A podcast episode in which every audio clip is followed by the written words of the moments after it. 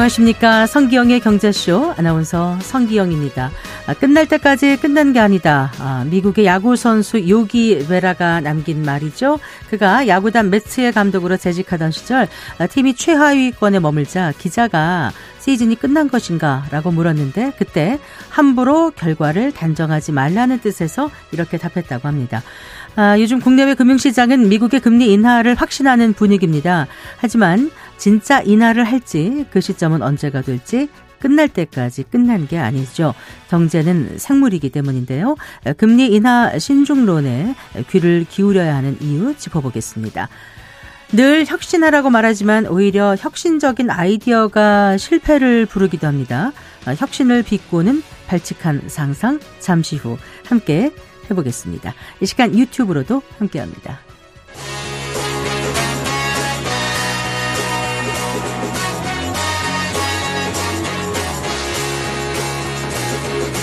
경제 시야를 넓혀드립니다. 투자의 지름길을 안내합니다.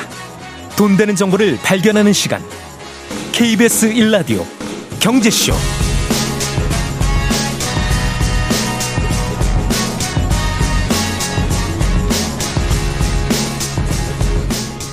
자, 오늘의 주요 경제 뉴스 살펴보겠습니다. 경제 뉴스 브리핑 손수구 경제평론가와 함께합니다. 어서 나오십시오. 네, 안녕하십니까? 안녕하세요. 아, 드디어 이제 여야가 내년도 예산안 처리에 합의했다고요? 네, 올해도 뭐 늑장 처리는 처리지만 어쨌든 합의에 성공을 했습니다. 어, 오늘까지 이제 김진표 국회의장 중재로 내년 예산안에 합의를 하고 이제 내일 21일이죠 본회의에서 처리하기로 타결을 했습니다. 당초 이제 국민의힘과 더불어민주당이 오늘을 예산안 처리 시한으로 두고 어, 어떻게든 좀 타결을 짓자라고 해서 막판까지 협상을 벌여 왔는데요. 네. 어, 쟁점들이 있었습니다. 연구개발비나 뭐 지역 카페 같은 것들 말이죠. 어, 극적 타결에 성공을 했습니다. 그러나 앞서 말씀드린 대로 올해 예산안 처리는 법정 기한이 12월 2일인데 18일이나 넘긴 시점에서야 여야 합의에 이르게 됐습니다. 자, 그 내년도 예산은 어떻게 짜여졌는지 좀 살펴볼까요? 일단 네. 총액은 어떻습니까? 정부안보다 줄어든 건가요? 네, 줄었습니다. 내년도 총 예산 규모가 당초 정부안이 이제 656조 9천억 원이었는데요. 4조 2천억 원 줄어든 652조 7천억 원으로 확정됐습니다. 다만 어, 정부가 요구한 대로 국가 채무나 국채 발행 규모는 정부 안보다 늘리지 않기로 합의를 했습니다. 막판까지 타결을 짓지 못했던 3대 쟁점이 있습니다. 연구개발, 어, 새만금 SOC 예산, 지역화폐 예산이었는데요.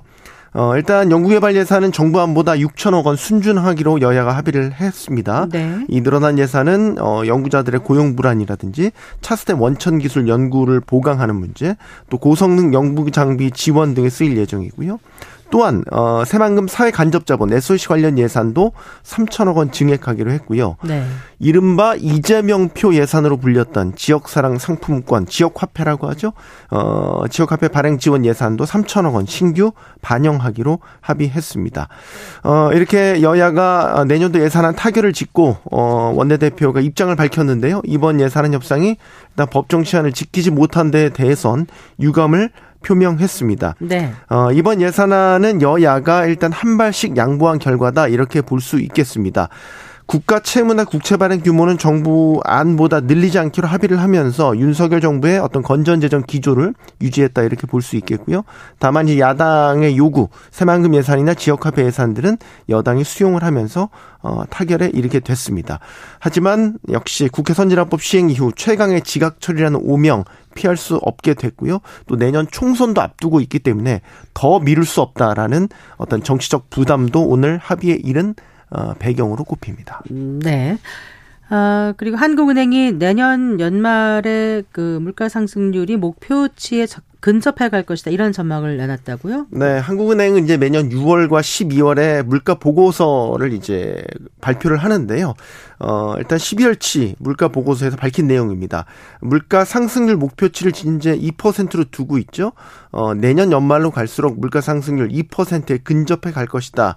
라는 전망을 내놨습니다. 네. 우리 물가가 이제 미국이나 지금 유럽과 달리 3분기에 좀 국제유가 상승 영향으로 다시 반짝 오르면서 인플레이션 압력이 좀 상대적으로 높아진 상태거든요. 네. 그래서 월별 흐름으로 보면은 여름까지 좀 잘 빠르게 둔화됐다가 다시 8월부터 반등해서 10월에는 또 3.8%까지 높아졌다가 다시 어, 11월에 지난달 네, 3.3%로 어, 다시 낮아졌습니다. 낮아졌죠. 하지만 여전히 물가 압력은 어, 전반적으로 좀 높은 상태다 이렇게 볼 수 있는데 이 근원 물가도 같이 살펴보거든요. 근원 물가는 역시 둔화 흐름이 지속되고는 있지만 그 속도 자체는 그렇게 빠르진 않습니다. 완만하게 어 둔화되고 있는데 여기서 우리가 하나 염두에 둬야 될 거는 이 근원 물가를 측정하는데 식료품이나 에너지 가격도 제외를 하는데 네네. 공공 서비스 물가가 제외돼 있어요.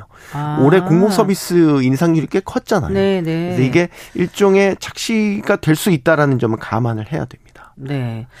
자, 그럼 내년 물가의 주요 변수를 뭐로 보던가요? 일단 불확실성이 높다라는 걸 전제로 하고 있습니다. 그렇게 전제를 하고 국제유가 추이, 국내외 경기 흐름, 또 비용 압력의 영향 등을 물가 변수로 꼽았습니다. 어, 다행스러운 것은 이제 올해 내내 물가에 좀 압력을 가했던 게 환율이었어요. 네. 어, 그런데 최근으로 다소나마 좀 안정돼 갔죠. 이게 원달러 환율이 상승을 하면 우리 원화 가치가 떨어지기 때문에 수입 물가가 올라가게 되거든요. 그럼 내수 물가를 자극하는 요인이 되죠. 올해 원달러 환율이 뭐 중반기에는 1,400원 선까지 위협할 정도로 원화 약세가 심했고 일단 변동성 자체가 컸어요. 네, 위아래로. 네. 그런데 이제 연말 들어와서 1,300원대 내배 수준에서 현재 좀 안정이 되고 네, 있다라는 점은 있죠. 다행스럽습니다. 네. 하지만 이제 기준금리가 이제 인하 시점을 우리가 예상을 해본다면 내년 연말에 목표치로 수렴이 된다라고 전망을 했기 때문에 네. 지금 미국 같은 경우는 뭐 조기 금리 인하에 대한 뭐 기대가 크지 않습니까? 우리는 금리 인하에 대해서는 어 미국이나 유럽과 달리 상당히 좀 보수적으로 봐야 되지 않을까 이렇게 전망을 할 수 있겠습니다. 네.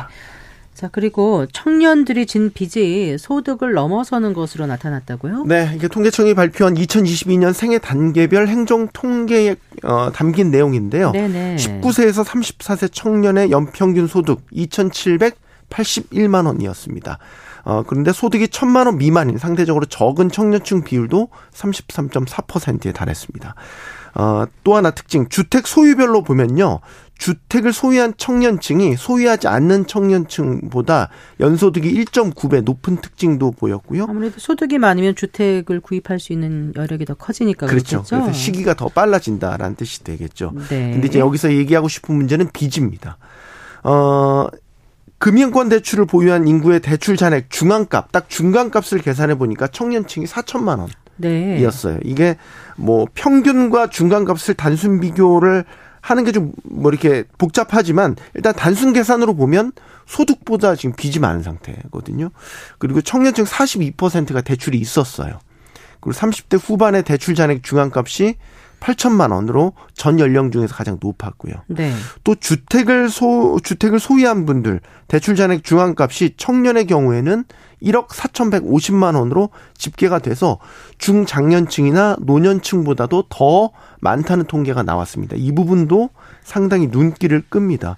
네. 이게 이유를 따져 보면 2019년부터 2021년 당시 이제 저금리 기조로 주택 가격이 많이 올랐던 시기이지 않습니까? 네. 이 시기에 이제 주택 가격이 많이 오르다 보니까 청년들이 이른바 뭐 영끌 이라고 네. 해서 영끌을 통해 좀 빚을 내서 주택을 많이 샀었는데 이 영향으로 분석이 됩니다. 근데 이렇게 되면 일단 소득보다 빚이 많다는 것도 상당히 재정 부담이 클 수 있고요. 고금리가 오랫동안 지속됐기 때문에 이자 부담이 클 거란 말이죠. 그래서 청년층은 보통 사회 초년생으로 우리가 보기 때문에 자립하는데 어려움을 겪지 않을까 이런 걱정이 앞서게 됩니다. 음, 네. 그래요. 그리고 이제 부동산 시장 뉴스 잠깐 좀 네. 살펴볼까요? 양도소득세 신고 건수가 지난해 크게 줄어든 것으로 나타났다고요? 네, 지금 2022년 거 말씀하시는 거죠? 맞습니다. 네. 그 신고 건수를 따져보니까 66만 4천 건, 총 결정세액은 25조 6천억 원이었는데 직전 연도 대비 41.8% 감소를 해서 3년 만에 감소 전환한 거고요. 사실 이거 주택 경기 흐름과 괴를 같이 한다 이렇게 보시면 되겠습니다. 네. 작년에는 이제 금리가 빠르게 오르면서 주택 시장이 침체일로였죠. 그래서 시장에서는 이른바 거래 절벽이 나타났기 때문에 이렇게 양도소득세 신고 건수도 크게 줄어든 것이다. 이렇게 볼 수 있겠고요. 네. 다만 신고 건수당 평균 양도소득 금액은 1억 3,690만 원으로 전년보다 13.8% 증가를 했습니다. 네. 주택 가격이 많이 오른 영향으로 풀이됩니다. 네. 알겠습니다. 잘 들었습니다. 고맙습니다. 고맙습니다. 경제 뉴스 브리핑 손서구 경제평론가와 함께했습니다.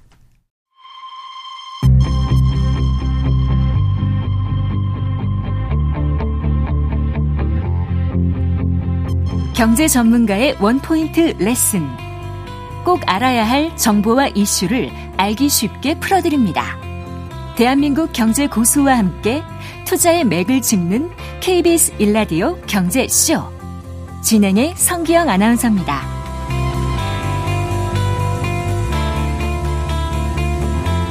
네시 15분입니다. 아, 미국 연준의 파월 의장, 아, 통화정책회의에서 애매모호한 발언을 하기로 유명하죠. 그런데 그게 말 한마디로 전 세계가 금리 인하를 확신해도 되는 걸까요? 파월 의장의 속마음은 뭘까요? 네, 곽수정 리엔 경제연구소장과 얘기 나눠보겠습니다. 박사님 안녕하세요. 네, 안녕하십니까. 아, 요즘 뭐 어딜 가나 미국 금리 인하가 거의 그 확실시 되는 것처럼 얘기들을 하고 있거든요. 네네. 네. 어, 글쎄요. 이 미국 금리 결정이 미치는 영향이 어, 큰 만큼 이제 기대도 네. 큰것 같은데 네. 실제로 미국이 금리를 인하하면 얼마나 뭐가 달라질까요? 참 좋은 질문이세요. 왜냐하면 미국 경제하고 한국 경제, 중국 경제, 일본 경제가 다 틀리잖아요. 네. 그래서 미국은 미국답게 온도하고 습도를 조절하기 위해서 금리를 인하하겠다라는 이야기를 하고 있는데 어, 공식적으로 금리 인하하겠다는 말은 안 했죠. 어, 금리 인상은 없을 가능성이 높다라는 쪽으로 아마 이야기가 된 것 같고요. 네. 어, 연준에서 공개시장 회의를 하고 나면 매번 이제 다음에 금리 좀 어느 정도 될 것 같아라고 한번 예측해봐, 점을 찍어봐 그래요. 점을 찍으면 그 표를 우리가 점도표라 그러거든요. 네, 네. 근데 갈수록 금리를 금리가 떨어뜨리는 쪽으로 아마 연준 의장분들 12분 중에서 몇 분들이 찍은 것 같아요. 네, 네. 그래서 샌프란시스코 데일리 연준 의장 같은 경우에는 내년에 한 세 번 해야 된다. 네. 그 다음에 아틀란타 총재 같은 경우는 금리 인하 아직 어림없다. 물가도 봐야 된다. 네. 그래서 연준 안에서도 지금 의견이 분분한데 네. 이제 내년에 미국 경제는 연착륙이 가능하다고 하니까 네. 연착륙의 생각을 한다면 어 사실 미국 소비 시장이잖아요. 거기는 대부분 미국 경제는 소비로 이루어지니까 네. 소비를 하려면 돈이 있어야 되고 투자를 해야 되는데 결국 지금 팬데믹 때 받은 돈이 이제 다 떨어졌거든요. 가구들이. 네. 네. 그래서 금리를 인하시키면 투자가 늘어나고 소비도 조금 늘어날 것이다라고 생각을 하기 때문에 네. 인하 쪽 확률은 높은 것 같습니다. 근데 그게 세 번이 이루어질지 한 번 이루어질지 그리고 인하 시점은 전문가들마다 틀리는데 네. 아, 대부분 견해는 상반기는 아닐 것 같다. 네. 그러면 인하를 한다면 아마 6월이나 7월 하반기 시작할 때쯤 이루어지지 않을까 그렇게 보고 있는 것 같습니다. 음, 네. 예. 그러니까 금- 미국 금리 결정이 어느 정도 그 영향을 미치는지 제가 잠깐 어, 여쭤봤었거든요. 금리 영향은 미국 미국 경제를 당장 말씀을 드리면 미국 경제 네. 앞에서도 말씀드렸지만 소비 시장이지 않습니까? 네, 네. 소비가 경제를 받드는 데인데 팬데믹 때 한 4조 달러를 풀었어요. 네. 근데 이 4조 달러 한 사람당 뭐 2천 달러씩 주고 그랬으니까요. 네. 근데 그 돈이 이제 저축으로 남아있다가 어느 정도 팬데믹 기간 동안에 많이 지출됐지 않겠습니까? 네. 그래서 학자금도 다시 이제 갚아라. 그 다음에 원리금 상환하는 것도 다시 시작해라. 이런 이제 정책들이 시작이 되기 때문에 가구가. 돈 쓸 돈이 없어요. 예, 예. 그러니까 이제 금리를 인하한다는 말은 미국 경제의 소비를 어느 정도 부양하겠다는 의미가 되고요. 네. 그 의미는 연착륙을 지향한다 이런 뜻이 되겠습니다. 네. 그 박사님 지금 전화 소리가 좀 상태가 좋질 않아서 혹시 그 일반 전화로 연결이 가능한지 저희가 한번 좀 해보려고 하거든요. 잠시 좀 끊어봐 주시겠어요? 네. 아, 그, 곽수종 리엔경제연구소장과 함께 금리, 이게 정말 내릴 때까지 내린 게 아닌데 벌써부터 너무 시장이 금리 인하에 대한 기대감이 커진 게 아닌가 그 부분에 대해서 얘기를 나눠보고 있습니다. 잠시 후에 연결하도록 하고요. 지금 시각 4시 19분입니다. 아, 오늘 주식 그 마감 시장 잠깐 좀 살펴볼까요? 코스피가 3개월 만에 2,600선 아, 회복했네요. 아, 미국의 12월 연방 공개시장위원회 FOMC 정례 회의 이후에 금리 인하에 대한 기대가 커지면서 지금 뉴욕 증시 상승세가 계속되고 있는 그런 영향을 받은 것 같습니다. 아, 어, 오늘 그 기관과 아, 코스닥 지수 종가가 전장보다 4.68포인트 0.55% 오른 862.98로 집계가 됐고요. 또 코스피는 음 어, 2600선 위에서 어, 마감한 것이 지난 9월 15일 이후 처음이라고 합니다. 자, 오늘 기관과 외국인의 순매수, 매수세가 증시를 끌어올렸는데요. 유가증권 시장에서 기관과 외국인이 각각 1조 1,552억 원, 4,738억 원 순매수했습니다. 다시 곽수정 박사 연결해 보겠습니다. 박사님 들리시죠? 네네, 잘 네, 들립니다. 이제 좀 네. 편하게 얘기하셔도 예, 예. 될것 같아요. 예. 그래서 아까 잠깐 그 이제 말씀하셨습니다마는 뭐 금리 인하에 대한 구체적인 시점, 규모를 네. 뭐 정확하게 이렇게 딱 얘기한 건 아니고 파월 네. 의장도 뭐 얼마다 언제다 일단 못 박은 것도 아닌데 네네. 시장이 이렇게 이제 기대에 찬 반응을 하는 거 보면은 네. 어, 기대를 정말 그동안 많이 했기 때문에 듣고 예. 싶은 쪽으로 좀 해석하려는 그런 경향이 큰 게 아닌가 이런 생각도 드는데 어떻게 보세요? 그건 당연한 거 아니겠습니까? 네, 방금 네. 제가 전화가 이제 감이 안 좋아서 끊어질 때 네, 네. 현경 아나운서께서 우리나라 코스피가 2,600 돌파했다고 네, 말씀하셨잖아요. 네, 네. 우리나라 경제도 미국 경제가 금리를 인하하니까 네. 조만간에 인하하지 않겠나. 그러면 전반적으로 우리 경제 여건도 좋아지지 않겠나라고 기대를 하시는 거겠죠. 네, 네. 근데 앞에서도 제가 말씀드렸지만 미국 경제가 금리 인하하는 것과 네. 우리 경제가 금리 정책을 쓰는 것은 온도와 습도가 싹이 난, 나는 상태다, 싹이 아직 나지 않고 있는 상태다를 먼저 진단을 해야 되기 때문에 네. 우리나라가 금리를 인하한다는 것은 조금 성급할 수가 있다. 왜냐 그러면 뭐 가계부채 문제가 이렇게 남아 있는데 부담이 줄어드는 것은 도움이 되지만 자칫 잘못하면 또 부동산 시장으로 옮겨갈 수가 있지 않습니까? 네, 네. 잠재 수요가 있으니까 이제 그런 부분에 대해서는 우리나라 쪽에서는 좀 해석이 달라야 되는 부분이 있고요. 네. 미국 쪽 경제는 분명한 것은 경제가 연착륙 쪽으로 가는 확률이 경착륙보다는 높다는 것이고 그러기 위해서는 경기 부양을 하는 측면에서 금리 인하 시점을 잡는 것이 맞다. 네. 그렇게 보고 있고 앞으로 경제 지표도 물가보다는 실업률에 조- 좀 초점을 두는 게 어떻겠나 여러 가지 내용들이 나오고 있는 것 같습니다. 음, 그래서 네. 어쨌든 미국은 행복한 고민을 하고 있는 거고요. 네. 그거를 우리나라 경제에 적용을 하면 되겠느냐라는 만약에 질문을 하신다 그러면 한국은 좀 섣부른 감이 있다 이렇게 음. 말씀드릴 수 있겠네요. 네. 아까 그 연준 산하 샌프란시스코 연방은행의 메리 데일리 총재의 말을 언급하신 거고요. 네. 그다음 뭐또 시카고 연방의 그 오스탄 굴스비라든가 또 예. 뉴욕 연방은행의 존 윌리엄스 총재 역시 지금 예. 제롬 파월 의장이 얘기한 거에 대해서는 약간 좀 신중론에 가까운 그런 표현들을 했더라고요. 그 왜냐하면 이제 네. 경제 지표를 봐야 되거든요. 예, 예. 예, 지표들이 아직 까지 내년도에 나오지 않고 있기 때문에 네. 이 물가 지표가 어떻게 되는지 물가 중에서도 이제 아무래도 에너지 가격이 중요한 부분을 차지하겠죠. 네, 네. 근데 이제 러시아 우크라이나 사태의 진전 모습, 하마스에 의한 홍해 지역에서의 어떤 그 유로 수송 문제 이런 것들이 하나씩 하나씩 아직 불확실성으로 남아. 있으니까 네. 조심스러운 게 맞는 것 같습니다. 네. 네. 그래도 이제 경제 네. 전문가시지 않습니까? 예. 누가 어떤 얘기를 하든 정책 당국자가 하든 예. 우리 왜 그 행간을 읽는다 하잖아요. 네네. 그 사실을 그걸 살짝 좀 음, 안을 들여다 보면 네. 어쨌든 통화 정책이 어떤 방향이 네. 이제 피봇이라고 하지 않습니까? 어떤 축을 네. 중심으로 확 이렇게 바꾸는 거 방향을 그렇죠. 그걸 거죠. 예, 예. 그걸로 사실상 가는 게 아닌가라는 생각은 음. 드셨어요?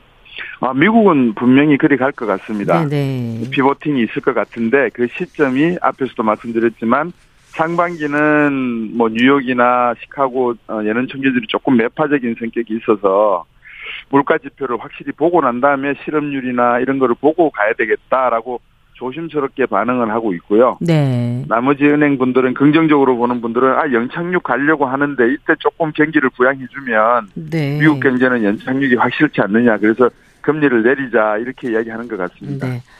자, 그런데 어, 김 시장이 이제 금리 인하의 기대가 컸다가 네. 기대에 미치지 못하는 상황이 되면 네. 그러면은 어떻게 상황이 또 전개가 될까요? 어, 중요한 질문이신데 확률적으로 그럴 가능성은 별로 높지 않은 것 같아요. 아, 그래요? 그러니까는 어. 금리 인하는 아마 대세로 자리 잡은 것 같고요. 네. 어, 예를 들어서 트럼프가 오늘 콜로라도 연방법원에서 대선 금지 결정이 나, 나긴 했지만 네, 네. 상, 상고를 하기 때문에 어떤 방향으로 갈지는 아직 모르지 않겠습니까? 네. 트럼프가 대통령이 당선이 되면 분명히 금리는 내릴 겁니다. 아마 네, 내리, 네, 네. 당선된다고 생각하면 금리를 내리기 시작할 것 같거든요. 그래서 금리는 인하하는 게 맞는데 그 시점을 어, 바이든 역시 지금 미국 유권자로부터 가장 질문을 받고 있는 게 당신이 대권 잡고 어, 경제가 지금 망가졌지 않느냐. 네네. 그 질책이 있어서 바이든 대통령 입장에서도 금리 인하하는 쪽으로 가는 게 맞는 것 같아요. 음, 근데 네. 성급하게 내리면 말씀 주신 것처럼 기대감이 너무 일찍 일어나 버리니까 네네. 오히려 안 좋을 것 같고 그래서 금리 올린다 그랬다가 아, 내린다 그랬다가 안 올, 어, 내리지 않고 올리는 경우는 없을 것 같고 네네. 금리 내린다 그랬다가 유지하는 경우는 가능성은 있으나 높지 않은 것 같고 네네. 확률적으로 내리기는 내린다. 근데 한 번이냐 세 번이냐 그다음에 하반기냐 상반기냐 그 문제만 남았는데 저는 개인적으로 어, 상반기 끝날 시점에 7월달, 8월달 그리고 네. 금리는 한 번 정도는 분명히 내리고 네. 최대한 두 번 정도는 내릴 수 있다 이렇게 보고 있습니다. 네, 그렇군요. 네. 조금 전에 그 도널드 트럼프 전 미국 대통령이 그 얘기가 그러니까 내란 선동하고 가담했기 때문에 특정 주의 경선에 출마할 수 없다는 미국 법원 판결 나온 거 그 얘기 말씀하시는 거죠? 네네 그 그렇습니다. 2021년 그 인류 의사당 난입 사태와 관련해서요. 네네. 네. 어쨌거나 그 아직도 그래도 인플레이션의 마지막 단계에 이르는데 얼마나 걸릴지 모른다고 계속 신중론을 제기하는 사람이 있거든요. 그렇죠. 소비자 물가 상승률이 이제 둔화되고 있는 모습이긴 하지만 그래도 네. 흔히 우리가 보는 잡고 있는 물가 목표치인 2%는 많이 웃돌고 있는 상태라서 네네. 어 급격하게 이게 내려가면 이게 부작용은 없을까 또 이런 목소리가 나오거든요. 이 부분을 좀 짚어주세요, 박사님. 어 이제 그 말씀을 드리려 그러면 사실 청취자분들에게 1983년 상황을 한번 되거든요. 83년이요? 네. 네, 1984년도 기억하시겠지만 2차 오일 쇼크 때 네. 물가가 상당히 올랐었습니다. 한 네. 19% 정도 저 올랐다가 학생 때라서 잘 기억이 안 나요. 그렇죠. 저도 학생 때였습니다. 네. 그래서 네. 그 당시에 이제 경제과에서는 2차 오일 쇼크 뭐 이런 이야기를 많이 했으니까요. 네, 네, 네. 지금 와서 이렇게 돌아다 보면 그 당시 상황과 지금 약간 좀 물가 측면에서는 비슷해요. 유가가 많이 올랐고 네. 유가가 지금은 이제 배럴당 70달러 선을 이렇게 내려가는 상황이지 않습니까? 네, 네. 근데 유가가 내려가는 그 배경 이 좋지가 않아요. 중국 경제도 둔화된다 그러고 내년도 미국 경제도 성장보다는 둔화 쪽으로 방향을 잡고 있고요. 네. 그러다 보니까 어 금리 인하 시점에 대한 이야기가 이제 나오는 것 같고 네. 유가 문제가 결국은 소비자 물가에 뭐라 그럴까 뭐 직격탄이라 그러면 좀 그렇지만 중요한 비중을 차지하지 않습니까? 네. 그래서 이제 유가가 만약에 배럴당 60이나 70달러 선으로 안정이 된다면 네. 소비자 물가는 3.1에서 더 하향할 가능성이 있으니까 네. 이제 이참에 경기를 부양한다는 측면에 연착륙을 지향하는 입장에서 네. 연준은 아마 인하 쪽으로 가닥을 잡을지 않을까 그렇게 생각이 듭니다. 흔히 우리가 1차 오일 쇼크는 73, 4년, 그다음에 2차 그렇죠. 오일 쇼크는 79년부터 81년 한 3년으로 알고 있는데 네. 조금 전에 84년이라고 하신 거는 그 오일 83 년, 쇼크의 네. 아, 예, 영향이 이제 뒤에 이어졌기 때문에 그 시대를 그렇죠. 말씀하신 거였죠? 예, 예. 그래서 네. 그때 기억하시겠지만 볼 볼커 미 연준 의장이 금리를 20%가량 올려버리거든요. 네, 네. 그리고 이제 레이건 대 통령이 뒤에 나타 저 나오시고 그러면서 이제 물가가 급격히 떨어져서 어 2%대로 한 2, 3년 뒤에 진입을 하게 됩니다. 네, 네. 그러니까 지금 상황도 아마 그렇지 않을까. 그래서 2025년부터는 미국 경제를 중심으로 해서 어느 정도 태- 햇빛을 볼 수 있겠지만 네. 당분간은 이제 터널 끝을 지난다 이렇게 생각하면 미국 경제에 한해서 네. 어떨까 싶습니다. 예. 네, 그래요. 자, 그런데 그 선물 시장을 예측하는 시점과 또 네. 투자은행들이 그 예측하는 시점이 좀 달, 다르다고 하던데 네. 이 부분을 좀 짚어주시겠어요, 소장님? 그 선물 시장에서는 이제 되게 긍정론이 펼쳐지면 선물 시장도 긍정론 쪽으로 많이 기웁니다. 네. 그래서 아 조만간에 빨리 할 거야 이제 이런 이제 들뜬 마음이 반영되는 시장이 선물 시장이고요. 근데 아무래도 이제 현물 시장, 현 직접 거래가 이루어지는 시장 입장에서는 여러 가지 불확실성이 아직 남아 있지 않겠습니까? 네, 네. 그러다 보니까 이제 미 연준 의장들 12개 은행의 은행장들도 좀 조심스럽게 표현하는 분들도 계시고 점도표를 찍어보라 그랬더니만 2%대 중반까지 내려오는데 한 1, 2년은 걸리겠지 아, 찍으시더라고요. 아, 네네. 예, 그래서 이제 그런 측면에서 놓고 보면 어 선물 시장이 조금은 음, 성급하게 반영하는 그런 측면이 있다 이렇게 보시면 어떨까 싶습니다. 네. 그런데 이제 금리를 네. 통상 경기가 둔화되기 전에 어, 손을 대나요? 아니면 후에 하는 게 좋은 건가요? 이 아 좋은 질문이세요. 경기가 보통 나빠지기 시작하면 예. 그 지표가 이제 먼저 나타나니까는 어, 뭐 실업률이나 물가가 나타나니까 이제 금리를 만지작 만지작거리기 시작을 합니다. 근데 이제 금리를 떨어뜨린단 말은 채권 가격이 올라간다는 의미가 되거든요. 네, 네.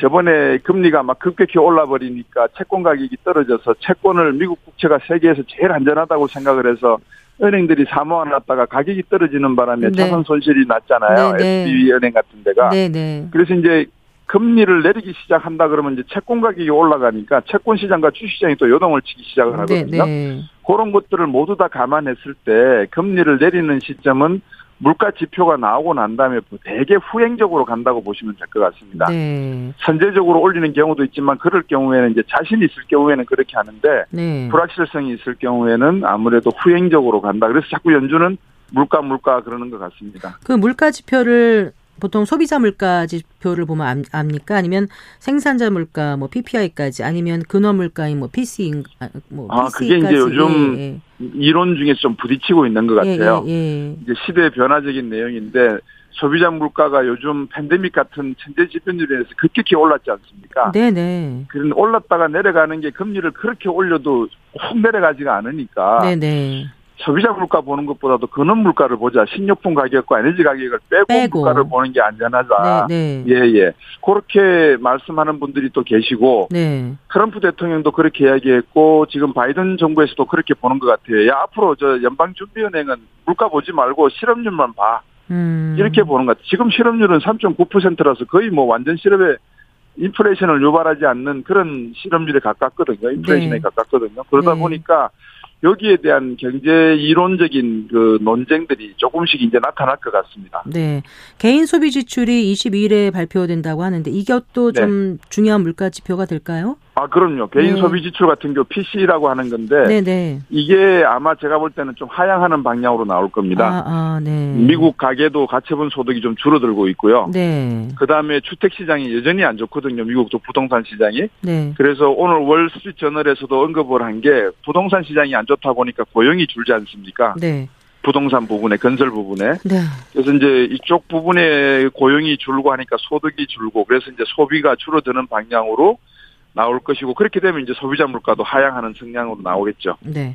아까 그 모두의 이제 미국은 좋은데 우리는 조금 다를 것이다라는 뉘앙스로 말씀을 하셨잖아요. 네네. 그럼 우리는 어, 언제부터 기준금리를 조정할 수 있을까? 그러니까 한은에서 통화정책 기조를 미국의 금리나 시점과 유사하게 가져갈지 네. 아니면 지금 너무 이제 상황이 좋지 않으면 선제적으로 혹시 기준금리를 낮추는 것도 가능할지 지금 네. 뭐 대출 받은 분들 같은 경우는 그것만 음. 학소고대 하고 있는 분들도 많으셔서 그렇죠. 제가 대신해서 여쭙습니다. 그러니까 이제 크게 보면은 금리를 낮추는 것이 많은 가계부채를 안고 있는 분들에게는 좋으실 겁니다. 네. 근데 이제 금리를 낮추게 되면 이게 이제 시장에 신호를 주는 거잖아요. 앞으로 금리가 올라갈 것보다 내려갈 게 많다. 네네. 가능성이.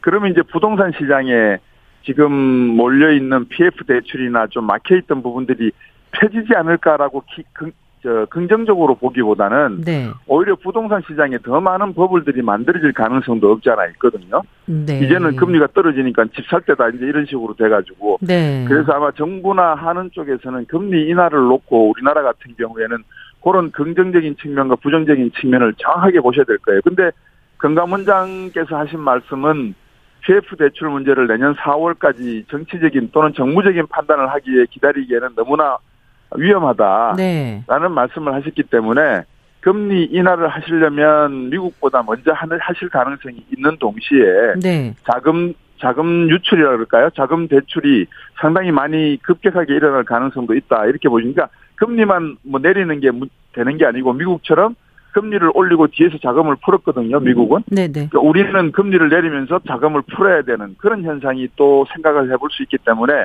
네. 정책하는 분들은 상당히 민감하게 아. 이 조정관을 당겨야 될 것 같습니다. 네. 아까 채권 잠깐 말씀하셨었잖아요. 네.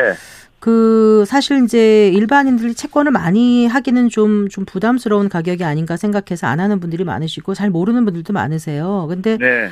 어, 또 하시는 분들도 의외로 작년보다 올해 많이 늘었다고 올 한 3분기까지 이렇게 통계 잡힌 걸 그렇죠. 봤거든요. 네, 네. 근데 아까 말씀하신 것처럼 이제 채권 금리가 이제 급락한 상황에서 네. 하는 게 어떨까? 보유하고 있는 채권의 비중을 줄여야 되는 건가? 네. 네. 신기로 채권을 채권- 매수해야 되는 건가? 음. 고민되실 것 같아요.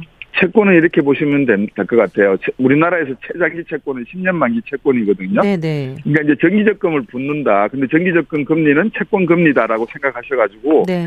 10년 안에 내가 큰 돈이 필요 없다. 그냥 내가 정기적금으로 은행에 넣자니 은행도 불안하고 만약에 그런 상황이라 그러면 채권을 사시는 게 제일 안전하다고 보시면 될 것 같아요. 네. 대부분 국가의 연기금을 관리하는 단체, 우리나라도 국가 저 국민연금관리공단이 있지 않습니까? 네네. 이런 쪽은 미국 채권을 많이 삽니다. 왜냐하면 10년 만기 채권의 금리가 지금 한 4.8 정도 되면 네. 가장 우량한 채권 금리를 보장해 주는 거거든요. 네. 미국이 망하지는 않지 않겠습니까? 그죠? 이제 그러다 보니까 어, 채권이라고 하는 건 정기적금 형태로 보시면 좋을 것 같고요. 네, 네. 예, 주식 같은 거는 이제 단기 투자로 많이 보시더라고요. 근데 주식 시장도 10년이나 이렇게 좀 길게 보시면 앞으로 성장주나 가치주 같은 거를 잘 발견하신다 그러면 네. 또 채권보다도 더 high risk high return이니까 네, 네. 리스크를 더 짊어지는 것만큼 소득은 또 늘릴 수 있다 이렇게 보셔도 될것 네. 같아요. 지금쯤 이제 내년도 경제 예측 그 하는 책들이 많이 나오거든요. 어, 네. 출판가 가보면은요. 그런데 이번에 5년, 2024년부터 2028년까지의 경제 대 예측, 그러니까 네. 5년치 예측하시는 거를 책을 내놓으신 거죠, 박사님? 네, 그렇습니다. 근데 보통 1년 전망도 어려운데 5년짜리 전망을 해놓으셨으니까 어, 네. 너무 변수가 많지 않을까요? 이렇게 하신 이유가 있습니까? 어, 제가 미국서 공직 생활할 때 대부분 미국 공기업과 미국 정부는 5년, 20년 전망을 같이 해요. 네네. 근데 우리나라는 제가 이제 삼성경제연구소에서도 근무를 했지만 네네. 1년 예측을 많이들 하시더라고요. 네. 근데 경기 사이클이라고 하는 게 있으니까 제가 앞에서도 말씀드렸습니다. 미국 경제가 2025년부터는 반등을 할 것 같다. 네네. 그러면 한국 경제도 2025년 말에서 2026부터 반등 가능성이 있거든요. 어쨌든 네. 세계 경제는 미국이 엔진 역할을 하니까요. 그러면 이제 2028년까지 경기 전망을 하는 데는 그렇게 어렵지는 않습니다. 아. 경기를 낙관적으로 보기 시작을 하니까. 네. 또 기간적으로 봐도 사이클이 이미 하강 곡선을 탔다라고 생각이 되면 예측하는 건 어렵지 않으니까요. 5년 전망을 해드리고 그 다음에 2024년 1년 전망은 따로 제가 해드렸어요. 네. 그- 왜냐하면 2028년까지 전망이 상당히 좋게 나오는데 마치 내년이 또 좋아질 걸로 생각하시면 안 되잖아요. 네. 그래서 내년은 아마 한국 경제의 진바닥을 확인하는 해가 될 것이다. 그래서 민스키 곡선처럼 W자를 그리면 주식하는 분들은 잘 아시지만 급등이 일어나는 시점이 2025년 시점이. 아닐까 제가 그렇게 예측을 해드렸습니다. 네. 경제라는 게 이 경제 주체들의 어떤 생각의 총합의 결과일 수도 있고 네. 경제 행위의 결과물일 수도 있잖아요. 인간을 좀잘 탐구를 하면 네. 좀 좋은 결과를 얻을 수 있지 않을까 예측력도 좀 높아지지 않을까 이런 생각을 잠깐 말씀 듣는 중에 해봤습니다. 네. 네, 잘 들었습니다. 고맙습니다. 감사합니다. 네, 곽수종 리엔 경제연구소장과 함께했습니다.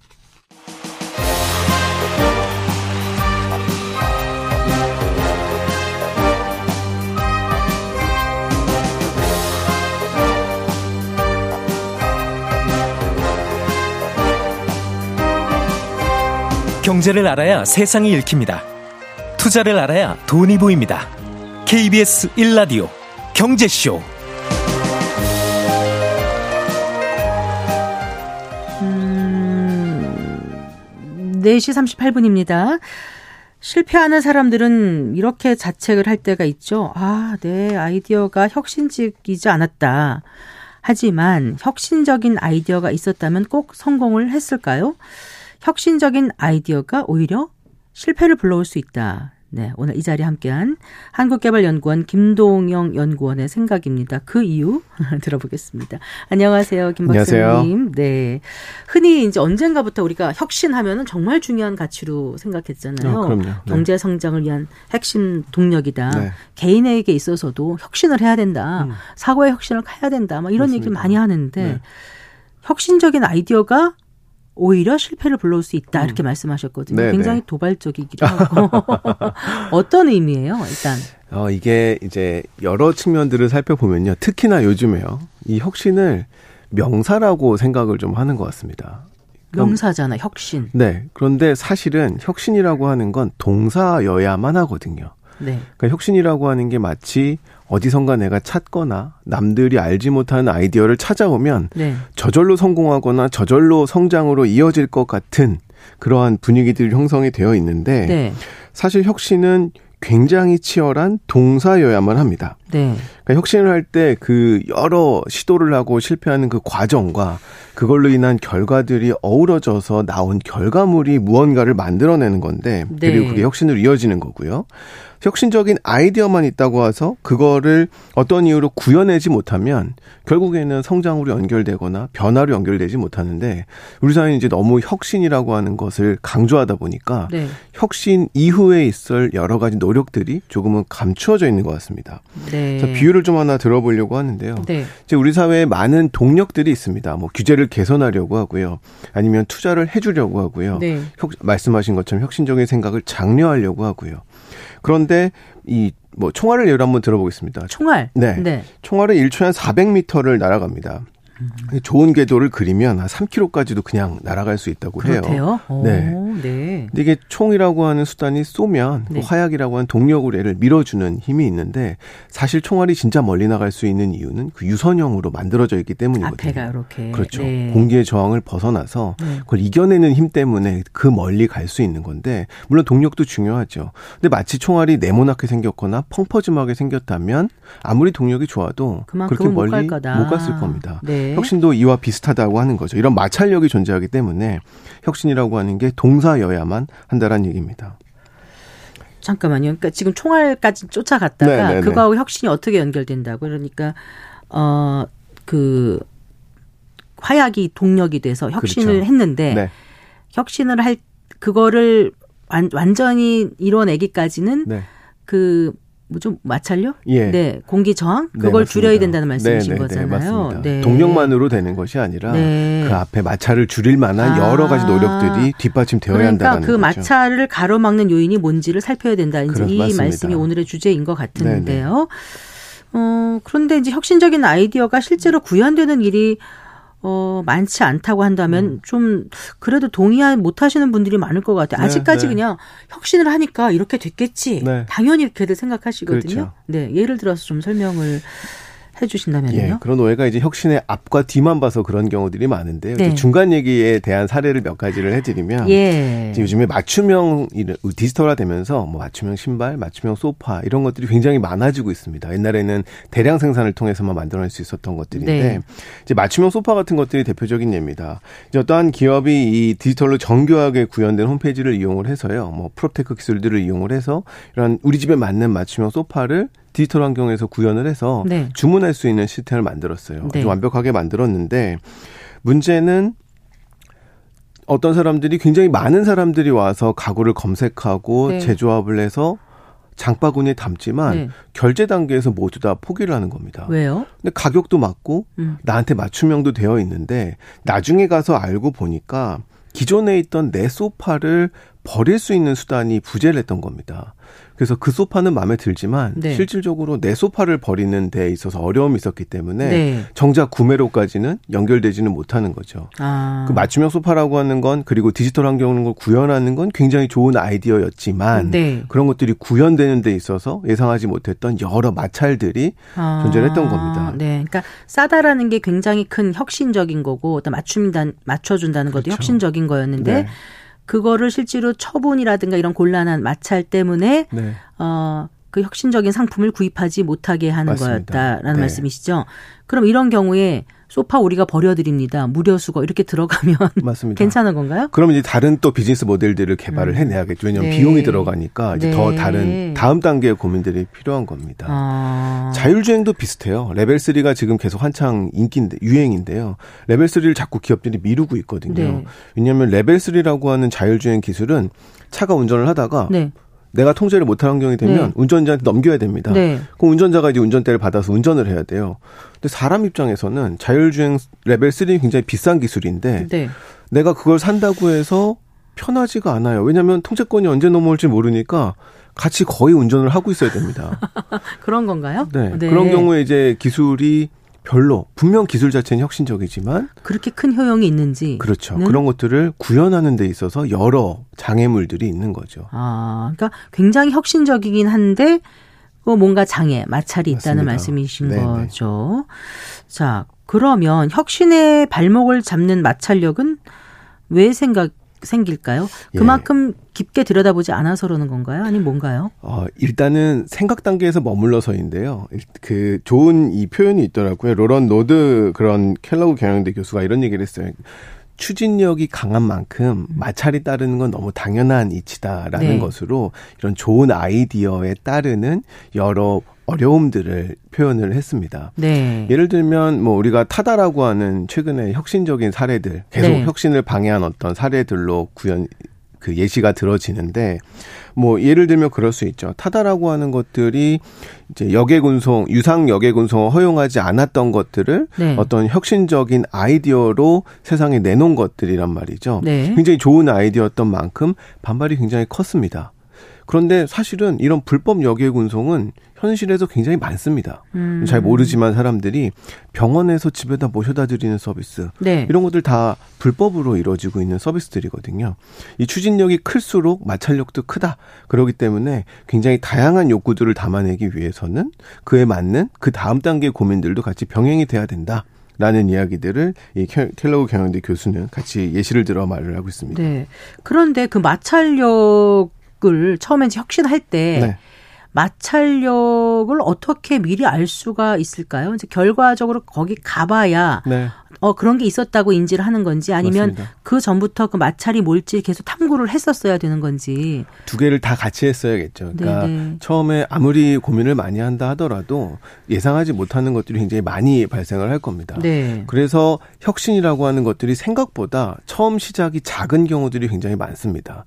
우리가 새로운 시도와 실패가 많아져야만 혁신이 성공할 수 있다라는 상투적인 이야기들이 많이 시장에 있는데요. 네. 이러한 것들이 새로운 시도 뭐 내가 전에 없던 시도를 했기 때문에 실패한다라는 것이 아니라 아무리 면밀히 따져봐도 실제로 시도를 해보면 그것이 구현되는 과정에서는 어려움들이 굉장히 많을 수 있기 때문에 작게 해서 점점 점점 키워가야 된다라는 네. 이야기들을 많이 하는데 아마 그 부분들이 이제 두 가지가 병행된 이야기라고 할 수가 있죠. 고민도 네. 많이 해야 되지만 네. 실제로 빠른 시도와 빠른 실패를 거듭하면서 결과물을 완성해 나가는 과정들이 혁신의 한 형태라고 할 수 있습니다. 네. 근데 혁신하면은 음. 엄청나게 그동안 생각하지 못했던 다른 단계, 다른 차원에서의 어떤 결과물을 생각하잖아요. 네. 그러다 보니까 짠 하고 나타나는 것 같은 느낌이에요. 맞습니다. 그리고 네. 굉장히 급속도로 해야지만이 좋은 거라고 생각하기 쉬운데 네. 그러다 보니까 그 마찰이라는 거, 마찰력, 그거를 좀 간과하기가 쉬운 것 같아요. 숨어 있는 마찰력. 맞습니다. 사실은 그 앞서서 있던 아이디어들을 한번 생각을 해보면 네.